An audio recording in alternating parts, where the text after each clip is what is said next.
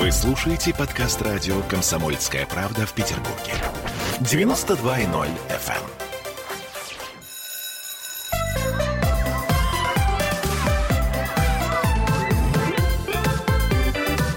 FM. Родительский вопрос. 11:03 в Петербурге. Друзья мои, мы вновь говорим о наших детях. И сегодня мы поговорим не только о еде, о грамотности, но и вообще о нашем с вами состоянии. И о том, как нам, главное, будучи спокойными, помочь своим детям. И к нам присоединяется Ольга Панова, дипломированный нутрициолог. Олечка, доброе утро. Да, Олечка, доброе утро. Я напомню, что мы в прямом эфире, что вы можете нам писать ВКонтакте под трансляцией, вы можете нам звонить. Ну, словом, связь у нас есть. Итак, начнем мы с супа. Почему супа? Потому что Ольга Панова говорит, что это актуальнейшая тема. И правильно делает. Я вот, проанализировав все, поняла, что ребенок мой суп не ест. И я понимаю, почему. Потому что его не ем я. Итак, чем же нам так сильно необходим суп? И вообще, необходим ли он? Оля, это же подарок какой-то для меня к Старому Новому году. Оля сразу говорит: суп не ем я и не ест твой ребенок. И ребенок не ест, потому что не ем я. Значит, все наши эфиры были не зря. Ой, не зря. Вот это единственное, что я четко усвоила. Если я хочу, чтобы мой ребенок ел что-то, мне надо начать это есть самой. Ура! Я очень рада на самом деле. То, что касается супа, если ребенок не ест суп, ничего в этом страшного нет. Абсолютно. Если он полноценно питается, а мы с вами уже выяснили, что именно ваш ребенок достаточно полноценно питается, то все хорошо.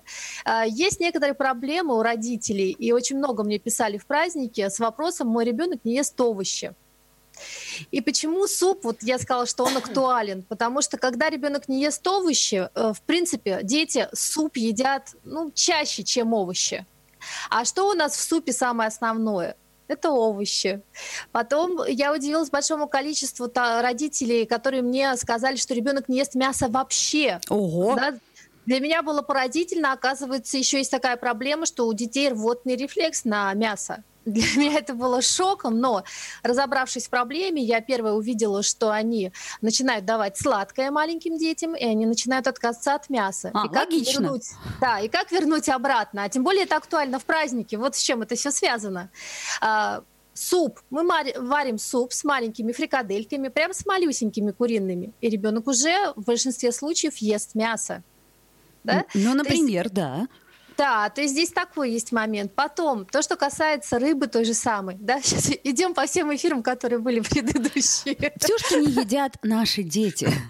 Да-да-да, если мы все это положим в суп, да, то у нас с вами возрастает вероятность того, что именно в супе они это съедят. Рыбный суп сливочный, рыбный суп простой, как уха. По большому счету дети съедят суп, съедят рыбу в супе, тем более если этот суп сделан вкусно, замечательно и хорошо. Да? И потом ребенок как-то... И есть экономия для родителей. В супе он все равно съест этой дорогущей рыбы меньше, чем если бы он съел это куском, да?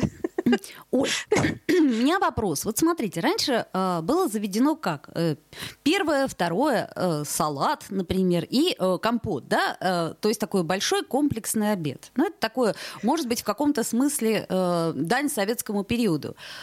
Насколько я сейчас знаю, и по себе, и по своему ребенку, что и то, и другое он есть точно не будет. То есть что-то одно. И вот сейчас, я так понимаю, опять-таки... Тренд сегодняшнего дня — брать все же либо в небольших количествах, либо брать что-то одно. Так поступают в Европе часто очень, что берут, например, только первое блюдо. Это нормально или нет? Здесь есть некоторый момент, то, что касается первого блюда. Если, как в Европе, например, когда в Испании мы зашли в ресторан, и там был бизнес-ланч, салат и, допустим, луковый суп, где он прям вот такой густой, да, то есть он и калорийный, там и сыр, и вот этого лука, и бульон наваристый, да, и мясо само кусками. Это один расклад. Мы с вами привыкли к другим супам. То есть у нас супы более прозрачные, и они не такие жирные. И хорошо, что они не такие жирные. У нас проблема только одна. У родителей, когда мы ребенку даем есть, мы же ему суп наливаем сколько? Вот у меня есть тарелка моя большая, я сейчас налью ребенку тарелку, пускай он супа съест, пусть будет сытым. Ребенок наелся супа, он менее калорийный, чем второе блюдо. И потом он через достаточно короткий промежуток опять захочет есть, конечно же. Тут есть такая штука. Если ребенок любит суп, вот как моя, то надо обязательно учитывать порцию. Ну, если, допустим, взять Марусю мою, 4 годика ей, да, то больше, чем там 180 миллилитров или 200 миллилитров наливать ей не надо. Нам кажется, что один поломник, это ну что там, это же мало, да, вот как мы, как родители, побольше, побольше. Вот. Но если я ей больше дам, она просто не будет второе есть, а потом она мне будет бегать и говорить: мам, дай мне это, так же и со всем остальным. Стало быть, мы делим порции на более, так сказать, приемлемые. Угу. Они должны быть у нас тогда небольшие. Здесь мы, когда мы едим суп, с чем связано вот это салат первое и второе? Это связано с разнообразием. Таким образом, мы в обед даем разнообразную, учитываем вот этот баланс и разнообразие в питании. Но мы с вами, если не хотим есть суп, а едим только второе, это разнообразие должны учитывать тогда в тарелке. То есть у нас должно быть, ну там, мясо или птица или рыба, гарнир, и у нас должны быть овощи. То есть у нас 1/2 тарелки с вами должна быть из овощей. То есть мы тогда с вами не делим это на порции. Просто в садике это легче, ну в садике, в школе, конечно, да, где в столовой. Конечно. Это легче как бы учитывать, потому что оно будет меньше там портиться, если что-то съедят, не съедят. Ну то есть это экономика.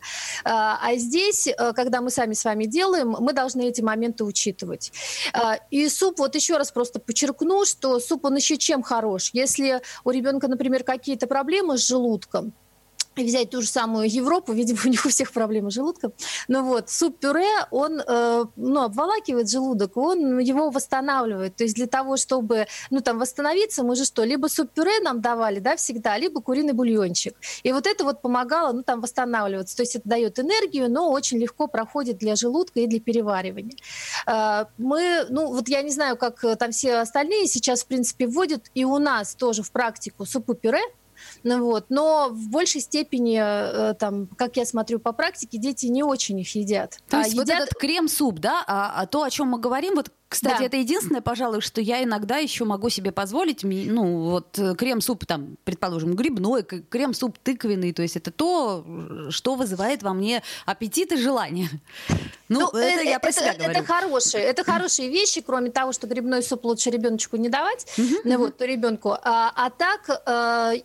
То, что я узнала, что опрос проводила среди своих подписчиков, что, во-первых, у меня большинство супоеды, как мы такую партию создали, супоедов, и борщееды, да, то есть борщ, он все-таки является у нас таким основным блюдом, которое дети любят, едят, и очень хорошо, потому что там большое количество разных овощей. Да, особенно свекла, которая нам очень полезна, и мы все время не знаем, в каком виде же ее предложить, так, чтобы ребенок уже однозначно не отказался. Это точно. Согласна, угу. Да. Есть такой момент. И опять мы возвращаемся к тому, дорогие родители, увы и ах, если вы хотите, чтобы ребенок хорошо ел, вам не просто придется самим это есть, но еще и это готовить. Вот это вот самая большая проблема, когда ты приготовишь кастрюлю борща, а его, та-дам, никто не ест. Здесь есть такой момент. Значит, надо звать гостей, даже если они придут на следующий день. Борщ, он с каждым днем становится насыщеннее. То есть до 3 дней борщ замечательный. Дальше, конечно, не стоит.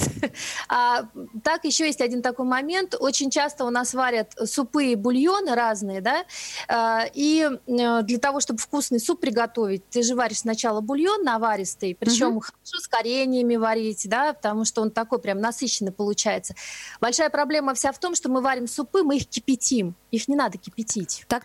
Вот с этого места, пожалуйста, поподробнее. То есть суп, который мы сделали, мы не кипятим больше, мы ставим его в холодильник. Нет, бульон. Вот сам бульон. Смотрите, мы варим бульон на суп, и мы его не кипятим. Он у нас чуть-чуть, он у нас пытается закипеть, и он, например, мы варим с курицы бульон, и он у нас должен томиться 2,5 часа. Вот именно томиться, вот в таком состоянии, когда он чуть-чуть хочет закипеть, но он не кипит. И у вас получится бульон, я вас уверяю, прозрачный, насыщенный. А если вы туда еще бросите корень петрушки, корень сельдерея, морковку, лук и травки, то у вас будет такой бульон, который даже вам не захочется портить вообще ничем добавляя. Но я варю всегда большую кастрюлю бульона, а потом бульон замораживаю и маленькими порциями варю суп потом. Угу. Так, это интересная мысль. Я вдруг вспомнила из своего детства те самые корешки, которые попадались мне в тарелке. Именно поэтому, наверное, я до сих пор не ем суп. Оль, вы меня извините. А корешки как раз-таки надо убрать, Олечка. То есть мы варим бульон, и все корешки мы оттуда убираем. Абсолютно. Но вся полезность этого остается в самом бульоне. И, соответственно, у нас никаких корешков там и не попадается.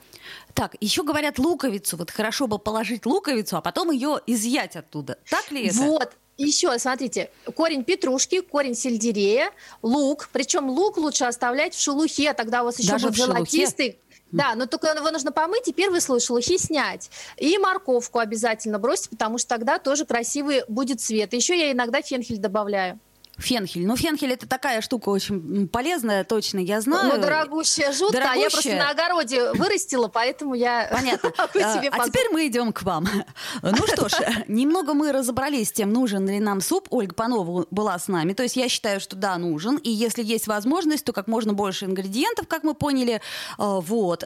Ну, а теперь, когда мы насытили, так сказать, свое тело, ну, пришла пора насыщать нам и свой мозг. И поэтому скоро, после рекламной паузы, мы перейдем к грамотности. Ольга Панова, дипломированный нутрициолог, с нами на связи была. Спасибо, Олечка, до встречи. До встречи.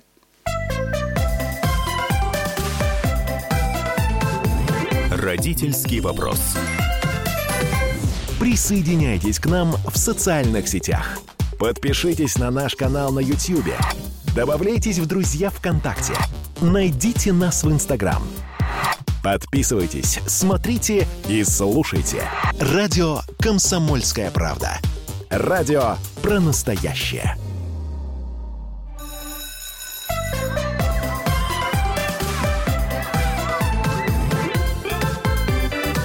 Родительский вопрос. И вновь мы возвращаемся в эфир, и с нами теперь Наташа Романова, руководитель школы грамотности. Наташа, доброе утро. Здравствуй. Значит, так, мы сегодня с вами, как договорились, поговорим о лишнем. Например, лишние запятые. Это моя проблема. И я боюсь, что эта проблема не только моя, но проблема многих взрослых и, соответственно, детей тоже. Дальше. Лишние буквы, которые мы пытаемся втемяшить, совершенно непонятно для чего, но, тем не менее, вот такой вот квази-грамматизм, и с нами это часто происходит. И поэтому мы решили поговорить вот прям о таких насущных вещах. Вот что, Наташа, ты можешь сказать про...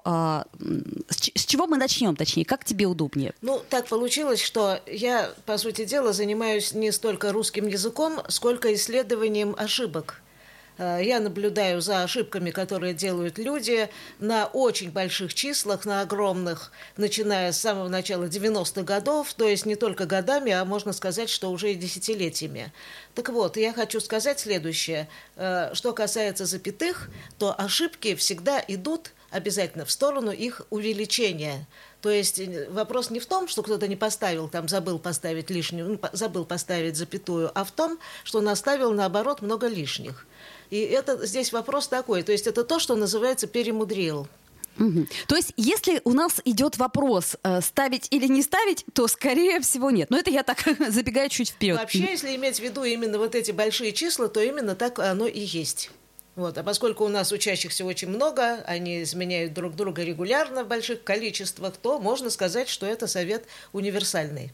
Конечно, это не касается экзамена, когда нужна точная проверка и точный алгоритм, и от этого зависит, предположим, либо смысл предложения, либо, что еще более драматично, оценка твоя и количество баллов. Вот. Но чисто в бытовой практической грамотности, то этот совет можно считать универсальным, потому что ситуация, когда ты не поставил запятую, единичные. Такого практически не бывает. В основном запятые являются позицией легко. Кроме одного случая. Вот, если ты мне напомнишь, я о нем скажу в двух словах, когда именно пропускается запятая. Во всех же остальных случаях запятых идет избыток. И это происходит от неуверенности. Человек, который в себе не уверен при письме, он страхуется, начинает думать, что категорически нельзя делать в момент письма. Потому что все эти раздумья о смысле жизни ведут к тому, что ты теряешь время, боишься, сомневаешься, а это, конечно же, увеличивает только количество ошибок. Да, но я вот, например, всегда думаю, потому запятая что? Думаю я и ставлю запятую, а потом понимаю, что не всегда она уместна. Практически никогда, крайне редко. Ну, вообще все случаи, которые имеют варианты, и вот это так, а это так. Вот это, как правило, так называемые вредные пары. Один из этих вариантов всегда является безусловным, и мы при письме его не замечаем. Там всегда автоматически все делается без нас, рука ставит или пишет так, как надо, мы даже не видим, потому что это является позицией легко. Поэтому позицией легко. Поэтому внимание всегда нужно держать только по отношению к той трудности, где она реально существует. А это всегда одна из двух позиций. И вот что касается Союза, потому что мы можем и должны пренебречь тем редким случаем, когда Союз потому что единый разбивается пополам. Это соотношение, боюсь сказать, точно никто не считал, но это, наверное, 90 к 10. В 90 случаях это единый союз, потому что состоящий из двух слов. Запятую ставьте перед ним, не разбивайте. Там, где это... Если вы обратили на это внимание, то это гарантированно и единый союз. Отлично, да. Это как раз один из вопросов, который волновал, в частности, меня. Но у нас есть вопросы от слушательницы. Я его сейчас прочитаю, ты подумаешь, сможем ли мы сразу ответить. Яна Харленко пишет нам, какова вероятность того, что ребенок будет путать буквы при написании в словах, если, например, он говорит не «мебель», а «небель». То есть, когда не акцентирует внимание на произношении. Это первый вопрос. Хороший вопрос. На это я хочу сказать, что, во-первых, нужно определиться, о каком конкретно ребенке идет речь, каков его возраст. Возраст 5 лет, насколько я понимаю. Так, начинают буквы писать сверху вниз, я так полагаю, что это не очень страшно. Что касается детей дошкольного возраста, это не входит в предмет нашей компетенции, потому что школа грамотности, которой я руковожу, все-таки занимается с людьми, которые умеют хотя бы как минимум писать и читать. У нас есть группы для младших школьников, но это со 2 класса, а с дошкольниками это, боюсь, просто не в свою епархию забраться. Но, тем не менее, можно дать такой общий совет, что это слишком рано обучать писать ребенка, который не умеет говорить, у которого есть логопедические проблемы. Нужно приступать к обучению чтению и письму тогда, когда решены все проблемы с логопедом. Поэтому, да, Яна, я тоже присоединяюсь к этому совету. Не торопитесь, я думаю, что ничего страшного не произойдет, если вы подождете еще год-полгода. Да, безусловно же, это дело времени. Что касается более старших детей, а также и некоторых взрослых, то правильность написания зависит очень и очень во многом от культуры речи.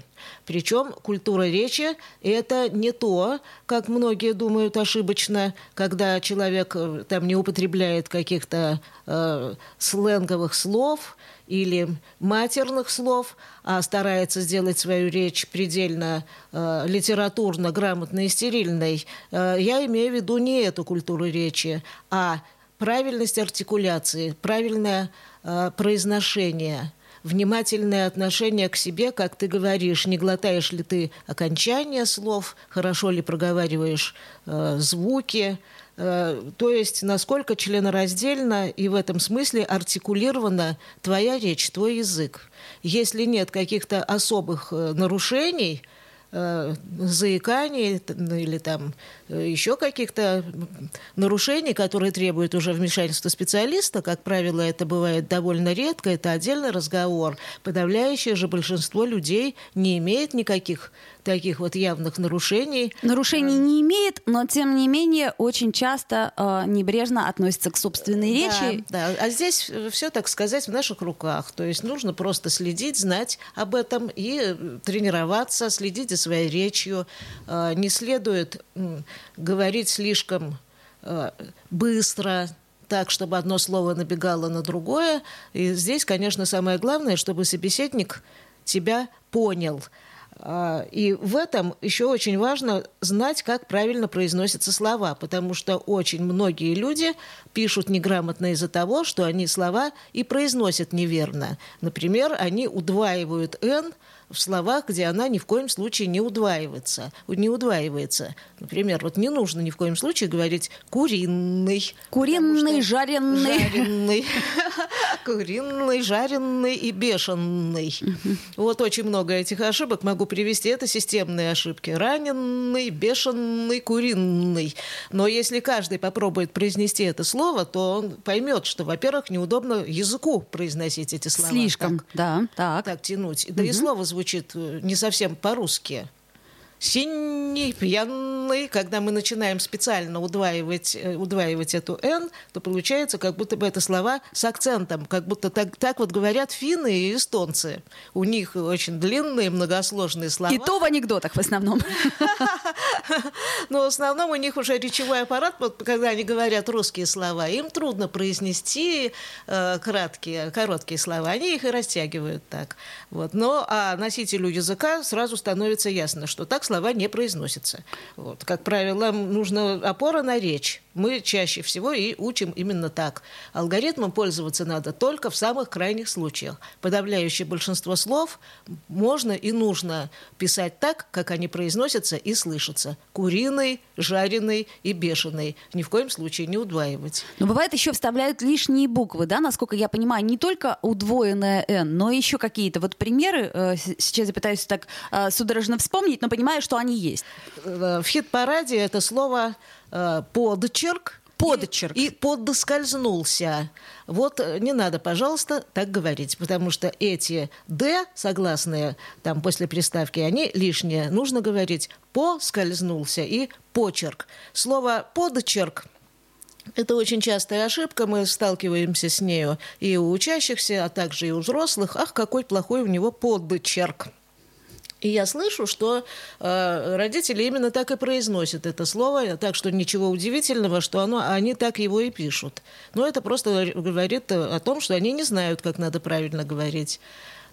Подчеркивать – это одно, а почерк не связано со словом «подчеркнуть». Надо сначала слово написать, прежде чем, чтобы было что подчеркивать. Вот и точно так же слово «поскользнулся» произносится без приставки «под». А сейчас я бы сказала, тренд нашего сегодняшнего дня – это слово «подкашливаю». Я слегка еще подкашливаю. Вот. По-моему, такого слова в русском языке, насколько я помню, нету. Есть слово «покашливаю». Совершенно верно. Это из той же оперы. Вот. Я напомню, что у нас в гостях Наташа Романова, и мы сегодня говорим о том, какие типичные ошибки допускаем мы, но и, соответственно, могут допускать наши дети. И ошибки эти, они, грубо говоря, не физиологичны. И мы сейчас делаем небольшую паузу, послушаем новости, а после них вернемся в эфир и продолжим наш разговор. Родительский вопрос. В Ленинграде открыт рок-клуб. Рок-н-ролл жив. Пошли на работу к Борису Борисовичу Гребенщикову. И Борис Борисович сторожил эту баню. Первые рок-группы. Я говорю, а дай мне кассетку послушать. А я тебе, говорит, сейчас спою. И вот, видите, Цой, мне одному, он мне поет все. Восьмиклассницу, гуляю. И меня уже так вставило. Первые фестивали. И там был сидячий зал. И там было жюри. Более того, жюри выдавало всякие грамоты и дипломы, которые впоследствии по жизни могли очень даже пригодиться. И настоящий драйв 80-х. Часто это заканчивалось все визитом в милицию. Легенды и мифы Ленинградского рок-клуба. Каждую субботу в 21:00 на радио «Комсомольская правда» в Петербурге.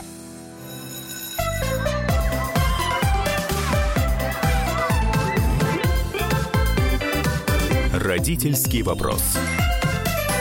11 11 часов 33 минуты в городе на Неве, и мы продолжаем родительский вопрос и говорим о том, как и почему наши дети, да, собственно говоря, ха-ха, что уж там скрывать, и мы тоже совершаем те или иные ошибки. Наташа Романова, руководитель школы грамотности, у нас в гостях. И я напомню, что если у вас возникают вопросы, то вы их пишите, либо звоните нам. Мы постараемся на все вопросы ответить. Но по возможности, конечно. Итак, мы остановились на лишних буквах, которые мы вставляем в речь и, соответственно, увы и ах, можем вставить в письмо. Да, под скользнулся и под кашливать. Договорились, без «д». И почерк тоже без «д». Еще есть слова «инцидент», «беспрецедентный» и «констатировать». Ага, вот тот, «константировать», это я слышала. Туда лишнюю «н». Да-да-да, это я слышала. «Инцидент» тоже слышала, и не раз. «Инцидент», «беспрецедентный», «дермантин» и «констатировать». Без «н». Угу. Опора на речь, культура речи. Грамотное письмо – это прежде всего внятная и четкая речь. Для начала ты должен быть уверен и точно знать, как надо правильно произносить слова. Если ты не в состоянии произнести слово отчетливо и правильно, о какой тогда грамотности на письме может идти речь? Так что начинаем всегда именно с этого. Грамотная речь, грамотное письмо. Я еще хочу сказать все-таки нашим родителям, которые нас сейчас слушают, да, точнее, не нашим родителям, а родителям своих детей. Друзья мои, начинать, к сожалению, нужно, опять-таки, как и с едой, с себя. Если мы контролируем собственную речь, то нам будет проще контролировать речь нашего ребенка. Точнее, он будет привыкать сразу говорить правильно. И когда в своей среде, в домашней среде он будет слышать грамотную речь, то даже в школе, услышав ее, услышав какие-то ошибки, которые просто-таки режут ухо, он уже не поведется на это. Я вот просто помню, что моя учительница русского языка говорила «ложить тетради». Это был один год, она была, как сказать, не вполне компетентна, но я помню, как мне это резануло слух. И уже имея некоторую базу, я могла с этим справиться. А если ребенок не знает, как нужно, то, соответственно, мне кажется, это будет для него эталоном. Ну, вокруг нас звучит самый разнообразный язык, самая разнообразная речь. И язык разговорный, он не должен быть стерильным. Как к этому относиться, это внутреннее дело каждого. Сейчас, если речь идет о грамотном письме, то, как говорится, помоги себе сам. Это касается и пунктуации, и запятых. Как это неудивительно. Дело в том, что школьная программа и грамматика, она формирует у человека страх перед письмом и создает ложное впечатление, что нужно знать миллион правил каких-то для того, чтобы разобраться вот в таком сложном вопросе, как пунктуация. На самом деле это не так. Когда мы говорим, возникают паузы. Паузы бывают правильные, когда нужно их подтвердить запятой, поставить знак на месте паузы. Так. А бывают ложные паузы, нулевые, там, где ни в коем случае нельзя ставить запятую. Таких ложных пауз очень мало. Вот. Их раз-два и обчелся. Вот в буквальном смысле это так. Нужно знать их, эти пару пауз ложных, где ноль знака, нельзя ставить запятую. Я всегда их показываю на первом же занятии у нас в школе грамотности, чтобы люди их просто знали, чувствовали и всегда проскакивали мимо. Ну, в общем, каждую паузу можно проверить простым алгоритмом. Но прежде всего, это во-вторых. Проверка алгоритмом – это всегда во-вторых, любая проверка. Потому что первым делом опираться надо на речь. И есть закон письма. Нету пауз – нет проблем. Это правда. Это на самом деле так. Это просто в школе неправильно научили, что везде ищи подвох, найди место, где поставить запятую. А там, если прочитать предложение вслух, то там даже нету паузы. Это называется позиция «легко». И вот люди привыкли искать эту трудность и без конца налево-направо ставят кругом эти лишние запятые. Они выделяют так называемые ложные обороты. Вот, например, предложение «при движении держитесь за поручни». Ведь здесь не возникло никакой паузы, ни малейшего желания ставить какой-то знак. Вот. Но человек сидит и от страха берет дрожащей рукой, ставит запятую сразу же после первого слова. При движении ставит запятую. Держитесь за поручни. Зачем? Нет пауз, нет проблем. Главное не бояться. Или вот еще последний пример. Недавно мы видели его, сфотографировали в нашу коллекцию «Ошибки вокруг нас». Просьба под стеклом машины оставлять номер телефона. Фраза идет ровно и гладко. Ни малейшего повода ставить запятую здесь не было. Но после слова «машины» стоит запятая, конечно же. Просьба под стеклом машины оставлять номер телефона. Да, уже смешно. То есть я понимаю. Соответственно, мы опираемся опять-таки на логичную нашу бытовую речь. То есть мы проверяем это, как бы мы это сказали. Правильно я понимаю? Такой вроде простой алгоритм, хотя ты говоришь, проверять не надо, но тем не менее. Ну, нет пауз, нет проблем. Для начала так. У нас есть очень простая оболванка. Сейчас я ее всем покажу, чтобы люди тоже начинали ей уже пользоваться, если что. По этой болванке можно точно проверить, является слово «водное» или это никакое не водное слово. И не надо ставить никаких запятых. Вот. Значит, вот дело в том, что любой вводный оборот, вводное, он может быть выражен одним словом или, там, допустим, целым предложением, но там возникают совершенно ядерные паузы, перепрыгнуть через которые просто нельзя. Любой человек скажет эту фразу только с паузами, потому что так устроена речь. Родители, похоже, уже дома. Любому ясно, что вводное слово здесь слово «похоже», потому что оно выделяется голосом, запятыми. И его можно убрать из предложения. Родители уже дома. Ничего не изменилось. Вся ценная информация осталась, что они уже дома. Так вот, вот это вот предложение про родителей можно использовать как болванку, модель для проверки любого вводного слова. Например, вот естественно, там, или может быть, во-первых, допустим, брата. Да, и здесь должны остаться паузы. Вот в чем дело. Значит, слово должно, которое мы проверяем, встроиться, и должны остаться паузы. Если паузы исчезли, значит, это не вводное слово. Проверим.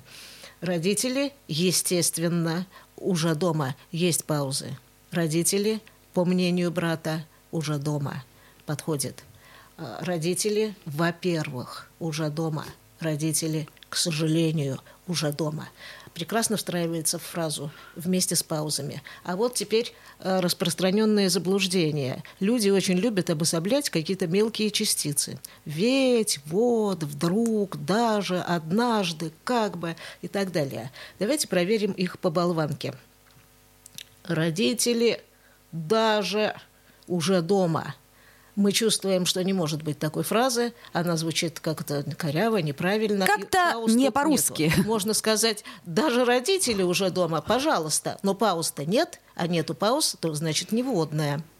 Ведь родители, ведь уже дома. Я специально делаю эти паузы специальные. Мне очень трудно так произносить. И звучит плохо. Ведь родители уже дома. Нормально, но пауз нет. Значит, слово «ведь» не вводное. Вот. Вот родители уже дома. Никаких пауз. А в середину вообще не вставить. Родители вот уже дома. Ну, вставить-то можно как угодно. На белый стих похоже. Немного. И вот таким образом можно проверить все, в чем ты сомневаешься. Если какая-то фраза или слово тебе кажется вводным, подставляй туда, вот в это предложение, и все, и будет ответ. Есть пауза, значит, вводная. Нету пауз, нет проблем. Итак, нет пауз, нет проблем. Ну, друзья мои, тут я от своего лица, надеюсь, вы от своего лица поблагодарите Наташу Романову за хорошую болванку, которая нам пригодится в будущем уж точно. Ну, мне однозначно. Слово «однажды» очень часто считают вводными. «Однажды», запятая, в студеную зимнюю пору. А проверь, родители «однажды» уже дома, оно вообще сюда не встроилось. Значит, 100% не вводное, не может быть такого. А вот как так? Вот я при этом понимаю, что я, наверное, бы выделила «однажды». «Однажды» в синем мраке, там, не знаю, что-нибудь случилось, или там в темном-темном дворе, однажды, запятая, в темном-темном дворе, нет? Нет. Вот так вот, друзья мои. Даже когда ты пытаешься быть грамотным, к сожалению, чем дальше, мне кажется, тем больше школьная программа нас запутывает. А сейчас это происходит вообще повсеместно, сплошь и рядом, когда родители не вполне уверены, ну а ребенок и вовсе, изучая все эти правила, просто теряется, и у него начинается невроз. Я успею сказать еще пару слов? Конечно. На свою любимую тему. В школьном учебнике есть тема, которую все хорошо знают, слышали хоть краем уха, под названием «Причастный оборот». О, да. Тема «Причастный оборот» содержит вредоносный вирус один. Он рассматривает позицию легко, где нет трудностей. Ее рассматривать не нужно. Я имею в виду, когда он стоит перед определяемым словом. Там нет пауз, там нет проблем. Надо рассматривать только одну, там, где можно ошибиться, там, где есть предмет для споров, для неуверенности. Это когда он стоит после определяемого слова. Тогда есть паузы, есть проблемы, нужно видеть его и понимать, ставить там запятые или не ставить. Ну вот. И... Наташа, у нас, к сожалению, заканчивается время, и я думаю, что мы и эту тему мы начнем с причастных деепричастных оборотов, которые вызывают до сих пор у многих ужас, и также продолжим наше путешествие по грамотности, по нашим самым любимым распространенным ошибкам. Наташа Романова была у нас в гостях, руководитель студии «Школы грамотности». Ну и с вами была я, Ольга Маркина. До встречи.